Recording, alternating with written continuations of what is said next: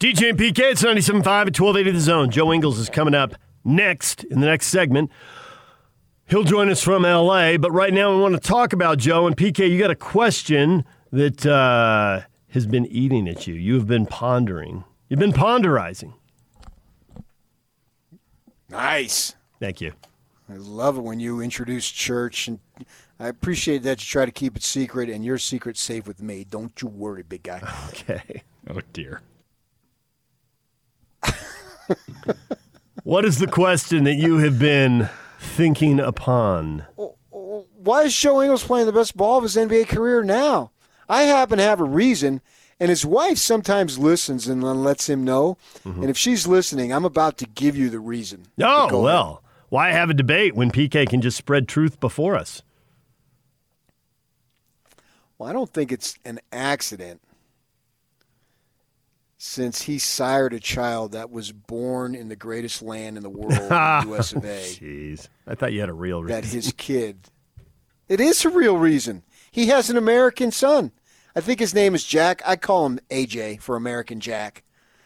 Since AJ's an American. Oh, and now he has that link to America forever. And he's playing his best ball ever. Joe, if you're listening, Joe, tell him that. Joe doesn't know that he's 30 minutes away from him and his whole day ruined. Okay. Ruined. He's got an American son. That's great news. Uh-huh. I think he'll think AJ stands for Australian Jack, but American Jack. And here's the great thing. His other kids and all of his family can't do. AJ can run for U.S. president. True story. True story. And no way to know the law, PK. Well, I heard about the other guy. He was supposedly born in some other place. That was a big deal a few years back. Got to be a native-born son of the United States of America. I didn't understand it. I don't think how he could have slipped that one thing past everybody, but somebody else made a big deal about it for a number of years, so what the heck. All right, so this actually got Ingles. This actually got addressed. Quinn was asked about the level of Joe's play and his improvement, and Quinn, as he tends to do, gives a very thorough answer. And so we're going to play all of it for you. If Quinn had the time to say it, I got the time to listen to it. And then we'll we can throw all our theories on the table afterwards. But Quinn was asked this after the Clipper game last night in the post-game Zoom. Here's Quinn. He's grown as a player. You know, it's hard to compare. Well, it's not hard to compare. I think back about, you know, when he was battling, you know, to get on the floor, he got on the floor defensively. And, you know, that's something I think, you know, it's hard to maintain consistency defensively, you know, as you're playing 34, 35, 36 minutes. And there's been a real focus on his part.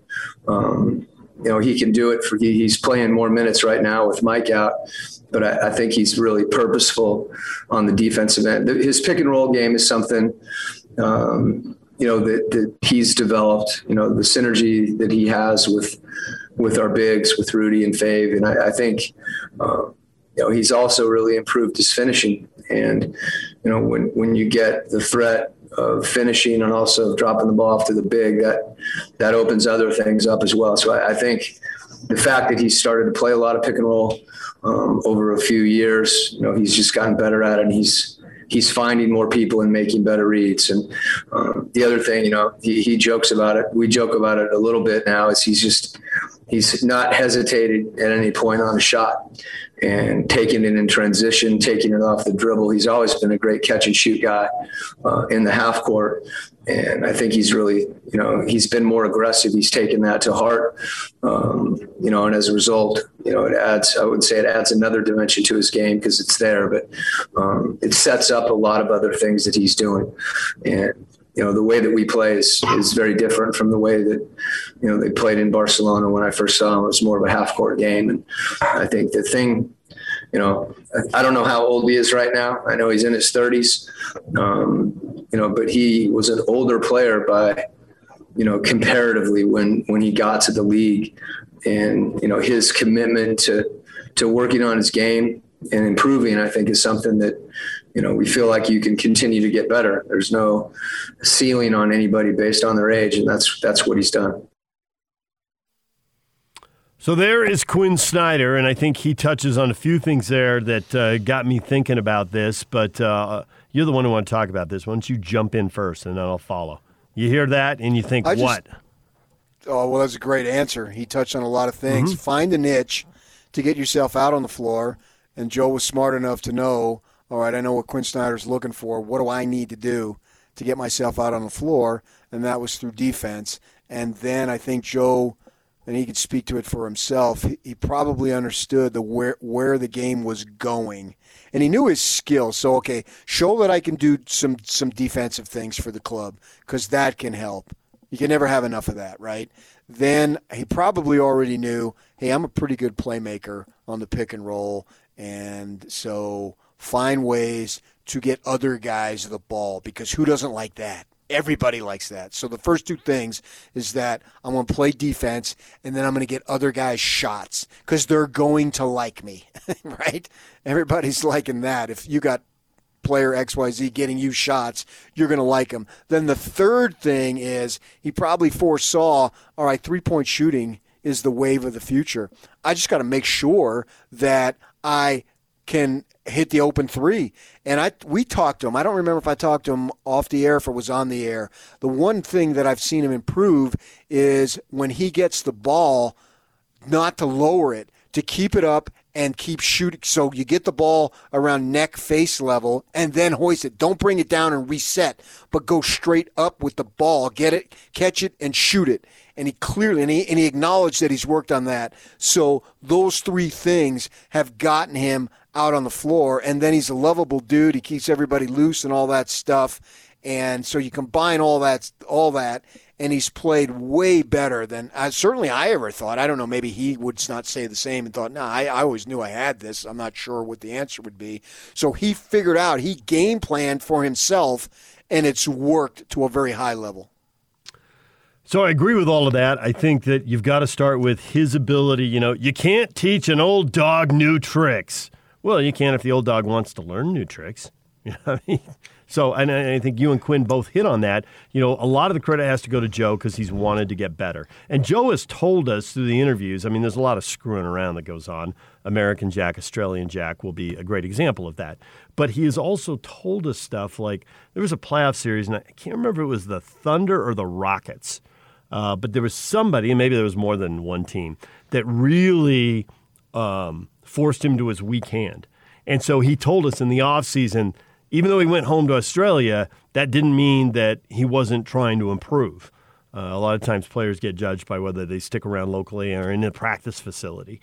And, you know, you can find a gym anywhere and you can work on your offhand. And, you know, if you go left and you're good at that and they're going to force you right, well, spend an offseason work on going right. And, you know, there are other things. The way he shoots layups, and a long time ago, we were all taught to gather with two hands in traffic. Well, that just tells the shot blocker that you're about to shoot, because you can't dribble anymore. And so the way they shoot these layups with the one hand, kind of that scoop, it doesn't give the shot blocker as much time to read the shot and prepare and gather and go up and, you know, block the shot. So there's little things he's tweaked, and he deserves credit for that. I do think there are bigger things that have happened, and Quinn kind of hinted there, like the game has moved in the direction of Joe's skill set during his career. You know, if Joe had come along and tried to play for the Jerry Sloan Jazz, well, the ball would have been in Stockton's hands running a pick and roll, and we might never have seen how well Joe can run a pick and roll. But thank goodness for Joe, Don Nelson decided to, you know, mess around with a point forward, and people caught on and thought, hey, wait a minute, we can have a matchup advantage. Just look at last night's game, right? Patrick Beverley. Guy has a ton of energy, plays at this frenetic pace, and he decided, I'm going to defend Donovan Mitchell. I'm going to be looking for every deflection. Takes a lot of energy out of Donovan. Wait a minute, Donovan's a great catch-and-shoot guy. Why not put him in the corner, take Beverley out of the play, let Donovan rest, and when Donovan's open, he's going to stick that three-pointer, and Joe's got a better matchup for running the pick and roll. Let Joe run some pick and rolls. So the game's moved in his direction. And the other thing is, and you'll love this, PK, it's too easy a habit for us to get too hung up on numbers. Can I get an amen, PK? Oh, you already got me on the Don Nelson. I mean, I had no idea that we'd be talking about Paul Pressey in this segment. We weren't talking about Paul Pressey. Well, you said the point forward. I was thinking Anthony Mason, but anyway. No, it was Paul Pressey. Joe's 33, and so it's easy to say a 33-year-old isn't going to get better, but he's been in the league 7 years, and haven't we all seen guys in the 6th, 7th, 8th year of their career come into their prime? And Joe hasn't played the 30, 35,000 minutes where guys are running out of gas at the age of 33. Yeah, I disagree on that because he's played with his national team a lot. Yeah, he has. He's got some minutes there. But I don't think it's that many. I mean, I think you get in those tournaments and you're playing 10 or 15 games in tournaments. So I don't think it's the same as an 82-game grind. It does offset some of them. And so I think he wants to improve. And, you know, Steve Young said a long time ago, and he repeats it when he comes on with us, that physically you're at your best when you start playing, but mentally you're not there yet. And you keep improving mentally, and you get to this level, it's like, well, how long can the physical hold on? Because now mentally, I get it.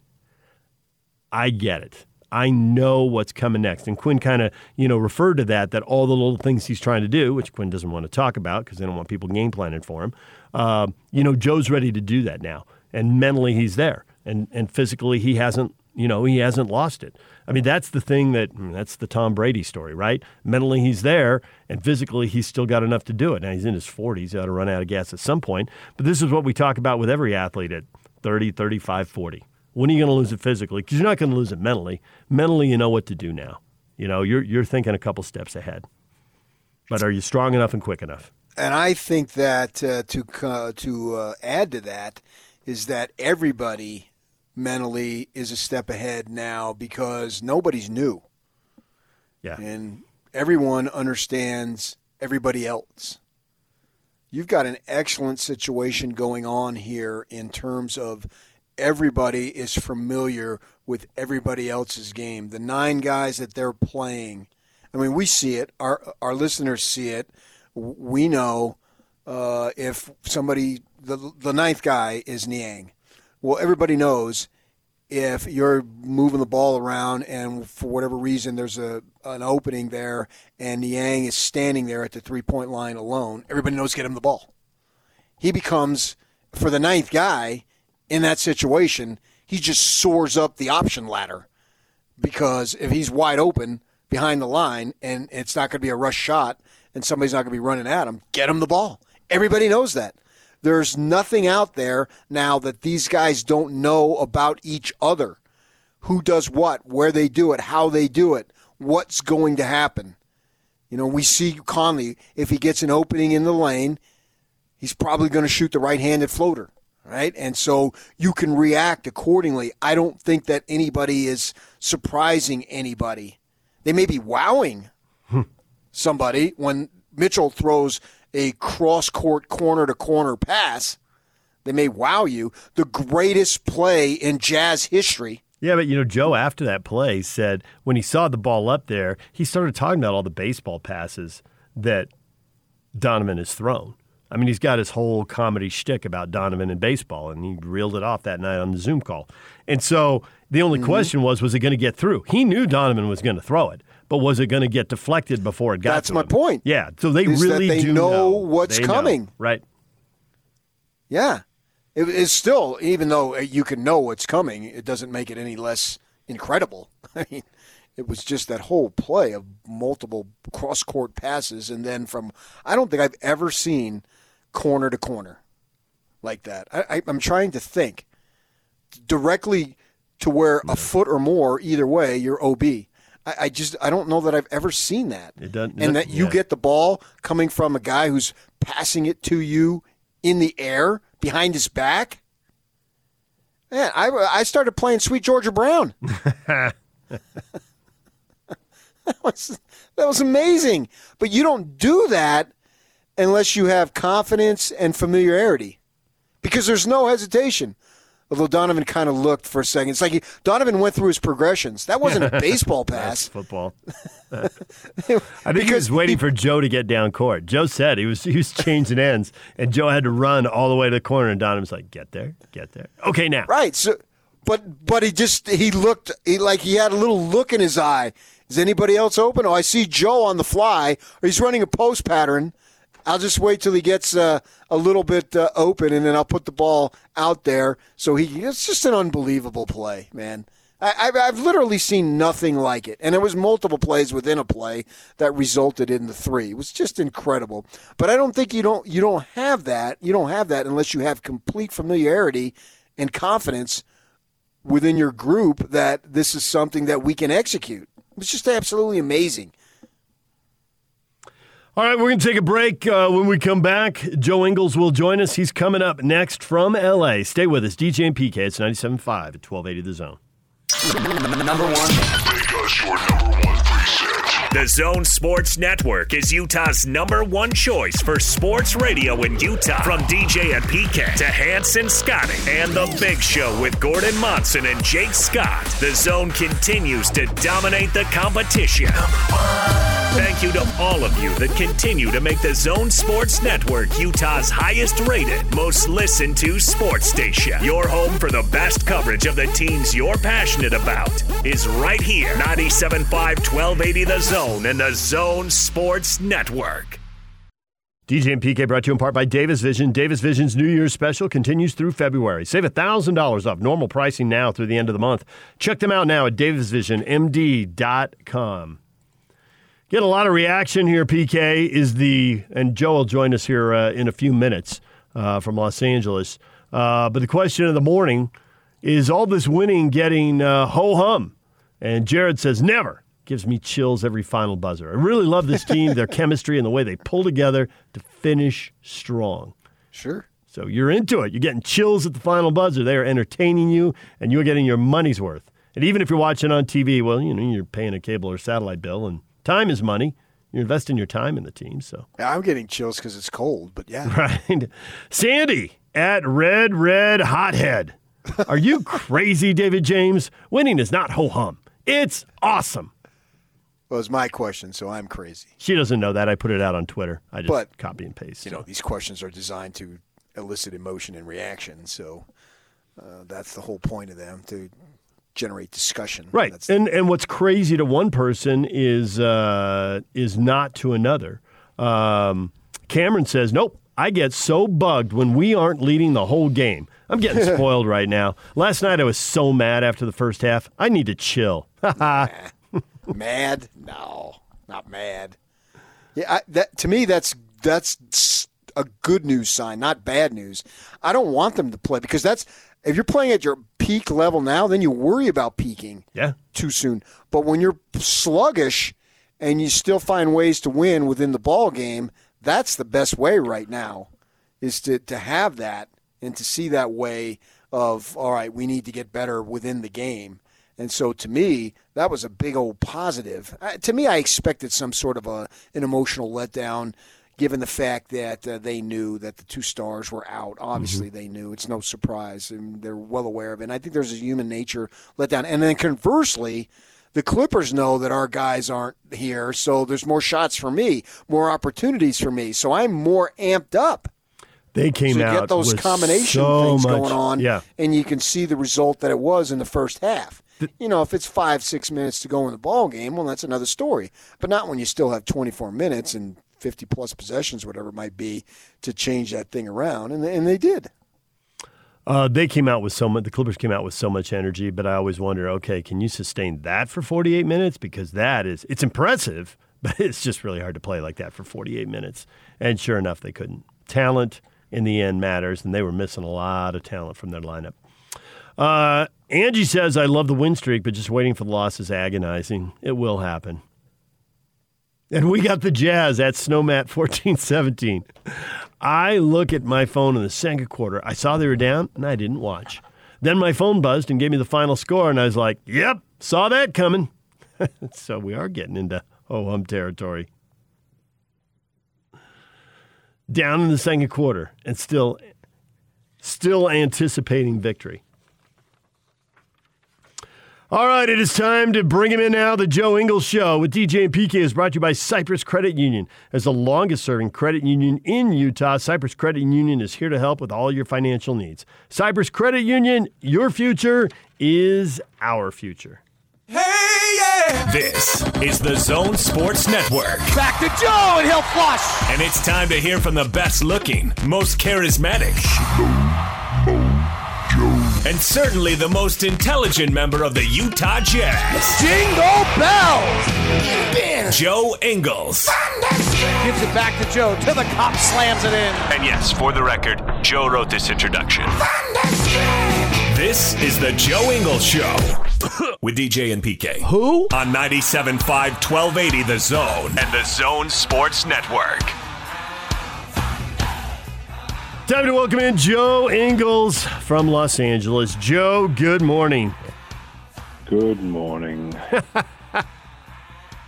Where's the energy? Where's the vitality? Where's the spirit that is Joe Ingles? Good morning. I was really excited to do this, and then I forgot that I was an hour ahead of you, so I had to get up an hour early. Right. 9:30 in Utah is 8:30 in L.A. Yeah, and I'm usually up earlier than that, but without the kids and obviously a game at night, I was going to have a little sleep in and enjoy it, but it's fine. I'm doing all right. All right. So another day, another W. Do you find these routine? Do you find every game is a little different, so it isn't routine? Because different teams, different challenges. I'm curious because, man, the wins are really piling up at this point. How does it feel from inside the locker room? Yeah, I mean it's nice to win. Obviously, there's no better feeling. Obviously, kind of regardless of how you play individually or as a team, if you can figure out how to win at the end of the day, that's obviously the goal. So they're not all going to be pretty. We're not going to blow everyone out by 20 and just kind of cruise through the season. And I mean, I think every team's going to be somewhat different. They're going to play out differently. They're going to have different adversity that they're facing that it might make some other guys play harder or play more, which is different to what you're used to or whatever. So, last night we obviously, it was kind of like that team that Doc had that they didn't really have a quote unquote superstar, but they all played well together and they kind of had that little run in either Doc's last year, or second to last year, or whatever it was. So that's kind of what it felt like. They were out there, and obviously the ball moves a bit more because they don't have Kawhi and PG, and that's not taking anything away from those guys. But when they've got them out there, obviously they feed them, and Kawhi's great in those post-ups and stuff like that, and PG plays a lot of pick and roll. So it was a different challenge because we weren't sure if I think PG was always out, but Kawhi was kind of 50-50. So it was good to get another win, and the hard part is, we've done this. I think we've done this twice this year. The hard part is honestly playing the same team again. It's hard to beat an NBA team once, let alone twice in a row. So we're assuming they'll get someone back or a couple of their guys back. It'll be ready for, it'll be a bit of a different game probably, but yeah, we obviously have the same kind of mindset of just whoever's kind of out there, do what we do, and like you said, hopefully get another win. So, but as far as the no travel, do you like this opportunity to just be in one place and get two games out of it?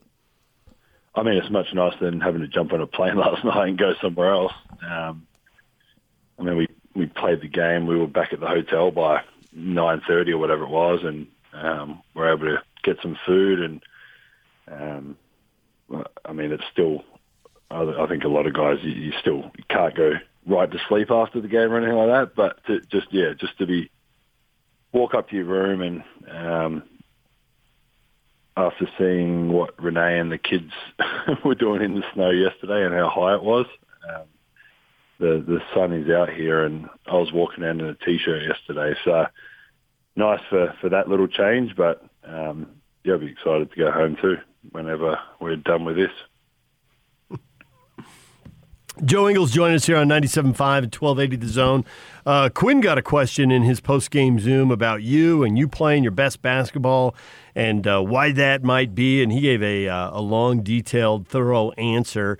And you hate talking about yourself, but you are playing well, and I think some people at 33 would expect a guy to kind of plateau or taper off. How would you explain this if somebody asked you, How are you doing this? Why are you kicking A, Joe? Let's get to the point. That's not going to help him answer it. There's still a chance I'm going to plateau and fall off. Now you guys have talked it into fruition, so it's probably going to happen. But no, I mean, I got the same question or a similar one about Coach, why he's such a good coach. So we obviously had to answer a similar question. I don't know. I said to you guys, I mean, obviously you guys and everyone that listened and watched us last year, I was a little bit uncomfortable coming off the bench last year, and I don't mean that in terms of not accepting that role or not wanting to do it, but I just didn't, especially at the start of the year, obviously. I just couldn't find a rhythm. I just couldn't get going. I couldn't find a rhythm. It was different. Again, I'm not saying I didn't want to do it or I was against it or anything like that. I hadn't done it for, I don't even know what it was, 3 or 4 years here and kind of every summer with the national team and other teams I'd been on. So it was really different for me. And then obviously with the last year was a bit of a mess kind of regardless that Mike got injured, so I started and then he came back and then the bubble happened and then Bojan was out. And so it was a bit of a mess, but I don't know, everything is, I'm just in a good spot, I guess. I've always loved playing. Obviously, that's no question with that. And that's 99.9 Quinn's, not his fault, but Quinn's reasoning. Because, before I got to Utah, as I've spoken about before, like I really wasn't enjoying playing basketball. It was my kind of last chance of let's try and figure out if I can get back to this kind of love for it, and or I'll be back in the NBL in Australia. So he's obviously a big part of it, and I think having a pretty solid and amazing kind of support system at home with Renee and the kids, and the kids are great, and our new little guy Jack is doing really well, and obviously Renee's doing really well. I think it's been really tough on her in terms of not being able to get home or have some family come over. Like no one's met our third child yet or anything, which is hard. But just having all their support, and there's days I'm like, man, I should be doing more to help Renee, and she pushes me out the door to go and get shots up or get treatment. And I think just overall as a whole, and I don't want to say I'm having my best year or not, or whatever the stats or numbers or anything say, but I'm just in it. Yeah, I'm in a really good spot. I'm happy, and yeah, at the end of the day, it also helps when everyone in your team's playing well and you're moving the ball and you're playing a really cool style that fits your team, and everything's in a good spot. So, what do you anticipate happening to your game when Conley comes back? I'll go to the bench. Is that what you mean? Yeah, okay, you go to the bench, which I don't know that that's necessarily a guarantee, but if you want to go that way, how are you going to be able to maintain your productivity if that's what happens? You are coming off the bench. I feel like I was playing pretty well and productive when he was playing too. Right, I would agree. I think the biggest and obvious difference which people realise is obviously I'll obviously have the ball a little bit less, which is fine by me. It's not a bad thing, and we'll figure it out again.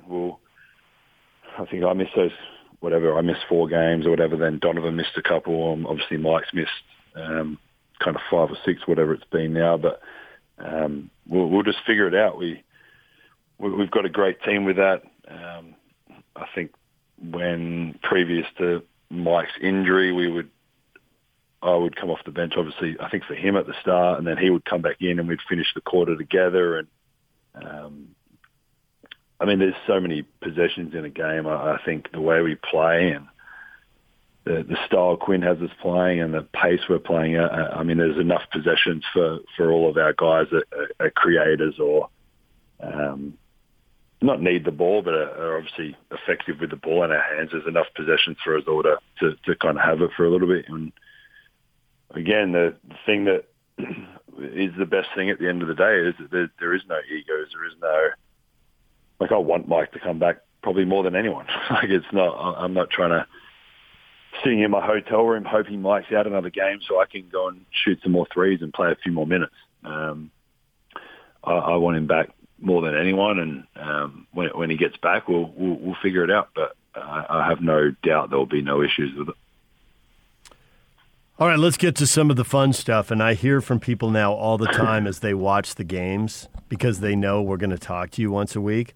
So Ben Simmons comes out for Philadelphia, and he is hot, right? I mean, he got to 10 points like that. And there's a timeout, and you guys are crossing paths going to the bench, and he had something to say to you, and he had a little smirk and a grin. Maybe you had a little one. What was he just letting you have it? Was that an Australian thing right there?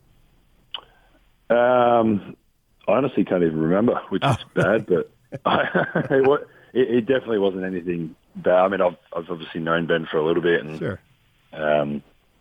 I'm hoping he plays with the national team this summer and all that happens. So I'm obviously happy.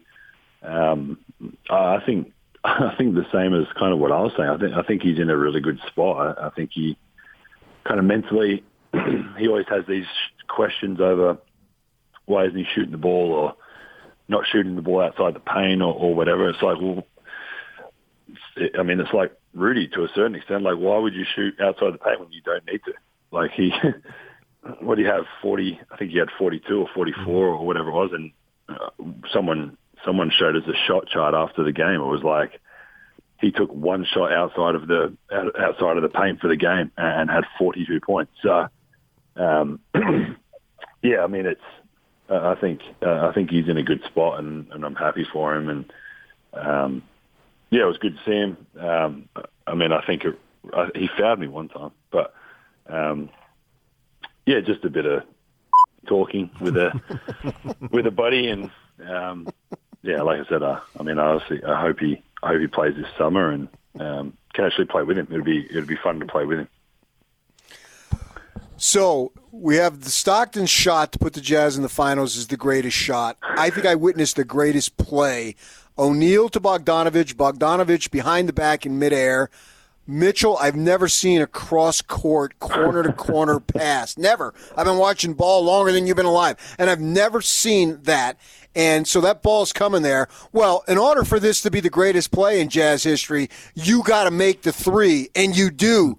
Did you think at that time, wow. Was there any doubt? That wasn't for me, but maybe for some doubters, and I'm not. I've always been your biggest fan. I mean, there's Renee and the kids, and then there's PK, and you put us all together. We're all in the same boat there. But I was just praying the one shot, because in order to have the best play, you got to make the shot. Any concern about that? Were you nervous at all? No, I wasn't nervous. The whole thing happened so quickly. I was honestly just glad I got an extra shot up, to be honest. No, I mean, it was a pretty crazy play, and yeah. I think one of the funny parts about it is when whoever, I think you said Royce drove first. Yeah. Something had obviously happened in that play. I was standing at the half court, like I was ready to. I guess I assumed either Royce was going to shoot it, or Bojan or Donovan, someone was going to shoot it out of those three, and me and. Rudy, I think it was. There was two of them. It was myself and someone else was standing at the half court, and I saw it all play out. And then I saw Donovan get it, and I was obviously it happens in a split second. It doesn't happen this slowly, but in my head, I was like, "Oh, that like Brook Lopez is going to have to take me if I just like come into play a little bit." And then I didn't think he saw me, so I was like, "Oh, I'll get." A bit further to the corner. Again, this obviously happens much quicker, but I ran to the corner and I you guys probably know, I didn't know how much was on the shot clock, but I knew there wasn't much on the shot clock because of obviously what had happened. Like I think I might have had the ball to start. There's something happened before Royce got it, and then Royce and then Bojan and Donovan, he held it. I was like, oh, I'm just going to run to the corner and see if Donovan can make a pass. If not, he's probably going to shoot it and off the run back. So, yeah, it just kind of happened the way it happened. And I just knew when he threw it that again, I don't know exactly what the time was, but I just was assuming and pretty confident in my mind I had to shoot it. So it makes it a lot easier to not have to think about it when you know in your mind the shot clock's down and you have to shoot it anyway. So it was a hell of a pass, though. I've never seen... It was. I mean, I've played a lot. I've played a lot of games. I've played with some pretty good passes. I've played with some great point guards, great passes, but I've never had... It went like almost over the hoop to get to me for me to then shoot it into the hoop. That was a pretty good post-game riff you had, though, on him and playing baseball and your little impersonation of him. That was rock solid. Had you been working on that on the team bus? Well, had you worn him out with that before? This whole baseball thing is, we've actually got a, I don't know if I'm allowed to talk about gambling. We actually, we've got a bet that he thinks he is this like, the guy that just signed for, what did he sign for yesterday? $350 million. Is he a pitcher? Oh, the Padres. Yeah, Fernando Tatis Jr., shortstop.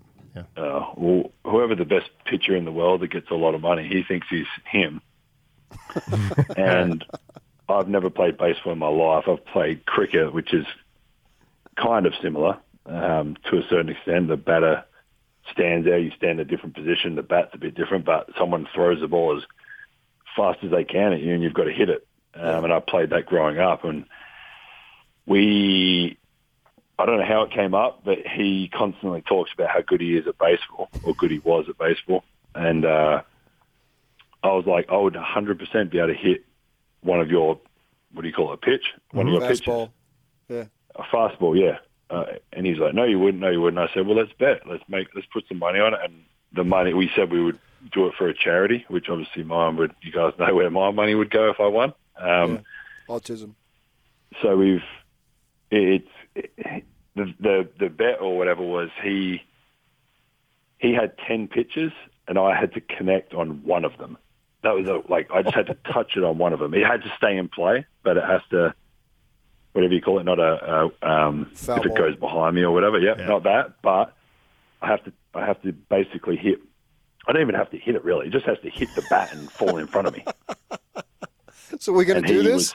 We just haven't had time. And it started I'm pretty sure it started in the bubble or just after the bubble. So it's obviously been a long time coming, but we had COVID and we couldn't see each other and he was in New York and whatever. So that's kind of the whole baseball backstory for, I know it's a little bit of a long story about it, but that's how it kind of came about. And it was for a lot of money. And, I just don't like. I'm not like you two. Like I've played sport my whole life. Like I'm going to be able to. I get. He said he can throw it really fast or whatever. Like I get. I'll probably miss a lot of them, but I'm also not that uncoordinated that I'm going to be able to read the. Like if he's throwing 10 in a row, I'm going to be able to read when the ball's coming and when I should swing and. Timing is. What I literally have to just hit the ball in front of me one time, and I don't even have to hit it. It really just has to hit the bat. Well, let's get it out at the ballpark after you guys win the title in July, man. We can have this all set up. We will. We're definitely going to do it because we've shook on it, and and everybody at the start was on Donovan's side. Like, there's no way you'll hit it. And then I was like explaining the facts of it, of like literally, I could watch the first three go by, and then go like, all right, this is when I need to swing. This is when, you know what I mean? Like after if he's throwing 10 in a row. After the first few, I've played sport my whole life. I'm gonna be able to pick up the reaction time of when I need to swing. I'm not saying I'm gonna smack him for a home run and run around the triangle thing with my shirt off. Bases. It's a diamond. It's not a triangle thing. Run around the sand pit with my. But I'm also like extremely confident, which is why we bet quite a large number that. And then we thought we'd just do it for charity. We don't want to take each other's money, so whoever lost had to donate to the other person's charity of choice. There might be some Jazz fans who do a little side action to, raise a little more money for autism. Yeah, I assume Donovan would do some kind of education thing. Oh, absolutely. I'll put a 10 spot on that he blows 10 fastballs right past Ingles. We got to know more about the rules, PK, because I have to hit one time. I have to connect with the ball on the bat one time. But can he throw you? He throw you curveballs and changeups and sliders, whatever he's got? Because he said he was going to throw like a fast, like his pitch or whatever it was, which was just a fastball. Okay. Yeah. That will make it easier. The other thing with throwing 10 straight is by like 6, 7, 8, 9, he's going to get tired. He doesn't play baseball for a living. Like neither do you. But I'm just standing there with a. Hey! It makes me mad because he thinks I can't do it. I'm just standing there with a bat. Like, all I have to do is connect one time. Oh, my gosh. That was awesome. Go on, Jake. He did. Jake hit the dump button. Jake was enjoying the conversation so much, he was going to watch that fastball sail right by him. I had to signal, dump button, that's the magic word. That's why we have a dump button. Oh, my gosh. All right, I'm already getting texts from people. Rules, though. Okay, I'm getting texts from people who say there's zero chance this money's going to charity. So it's going to charity regardless. It's just whose charity? All right. That's what everyone in the locker room was saying at the start. No way, no way, no way. But then, like, if you actually sit down and like think about it, there's no way. And obviously, I'm going to go and like hit a couple balls before I go. I'm not just going to roll in there, never facing a pitch in my life, and just going. And he's going to go and practice. He's going to roll in there, and so it has to be 10. Yeah, you'll take some what's called BP, batting practice. Yeah. There's batting cages. But you can for a couple of bucks. Underneath the stands. Yeah, you can hit a lot of. Oh, you can go under the stands at the ballpark. Yep. They'll hook them up. You're right. Yeah, I've thrown in there. I'm going to get our best players cricket bat and go and hit the ball. There it is. But that was the only rules. I had to get one ball in front of me, like connect. It has to be a live ball or whatever, and a fair ball. One out of 10. That's it. One out of 10. Like I'm not that bad. I know. I can't run and jump and all that, but I can stand there and hit a ball. Got to see this. All right. Well, we love having you on, Joe, because we never know where the conversation is going, and I had no idea it was going here. But this has been awesome. I'm glad you woke up. Good luck with the game in LA. Do you think I could do it? You what? Do you think I could hit it or no? Yeah, I think you probably can. Not knowing how many pitches he can throw and whether he can start feeding you curveballs and all that, that would drop your odds. Just gas. He's throwing gas. Yeah, if he's just throwing gas. I think you're right. I think you'll be able to time a pitch and be able to dribble one, back towards the mound. I think Mitchell blows him away. Even if it hits the bat and then hits my toe, it doesn't matter. It's still. Oh, man. All right. It's going to blow up now. Excuse my language, young friends out there, too. I got a bit excited about this. Have a great bleeping day, Joe. All right. Thanks, Joe. Appreciate it, guys. Joe Bleepin' Ingles has joined us here on 97.5 and 1280 The Bleepin' Zone. Nothing gets him fired up like a bet with Donovan Mitchell. Yock wanted us to go to break about 10 minutes ago, but we couldn't stop that story. So we'll do a break now. Stay with us. And it's all over almost here. Don't go nowhere. There's a kind of hush all over the NBA, 'cause when the Jazz win, it shuts the giant mouth of one Stephen A. You know what I mean? There's Kay's daily contribution. Joe Ingles just had his weekly contribution, and PK, this will shock you, but Twitter is fully embracing this. Oh, we got to have it, man. Right? Yeah. Rob says, I'm dying here. This is great. I love it. I can't wait for the showdown. Oh, my gosh. TV will get involved. You guys will be out there. Oh, absolutely. Slow-mo jingles. Can I please be involved in the 10-pitch fundraiser for autism? Please. Oh, and you were right. We'll get other folks to bet. Yeah. Man, Mitchell obviously has a baseball background. And I think Joe is underestimating how hard it is to hit a ball. Now, I realize the standard is very low. Yeah. Yes. But Donovan reportedly threw in the mid to upper 80s in high school. I'm counting on him just throwing fastballs because he starts changing speeds and throwing curveballs. No. Good luck, Joe. And what Joe needs to do is bargain that it's 10 swings, not 10 pitches. That would change the math. Because then Mitchell doesn't have to throw a strike. Right.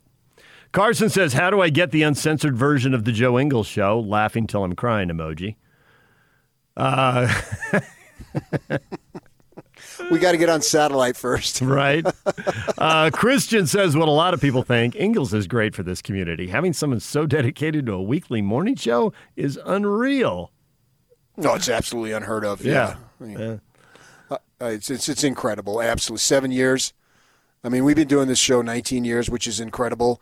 And then having him come on after when I met him a little bit his rookie season, halfway through the season, and then now he's a big-time player. He could have blown us off a long time ago, and he hasn't. Easily. Jeremy says, do we get an unedited version of said $, $*, The podcast is already up, and it is edited. Oh, it's edited? Oh, I figured it would be, yeah. No, we are not putting I have to put an explicit tag on that specific podcast if I leave certain things in there. There it is. All right. I think you can figure out what it is he said. You play it in your mind. All right, we are out of time. We're actually stealing time for Hans and Scotty today. They're coming up next. Stay with us.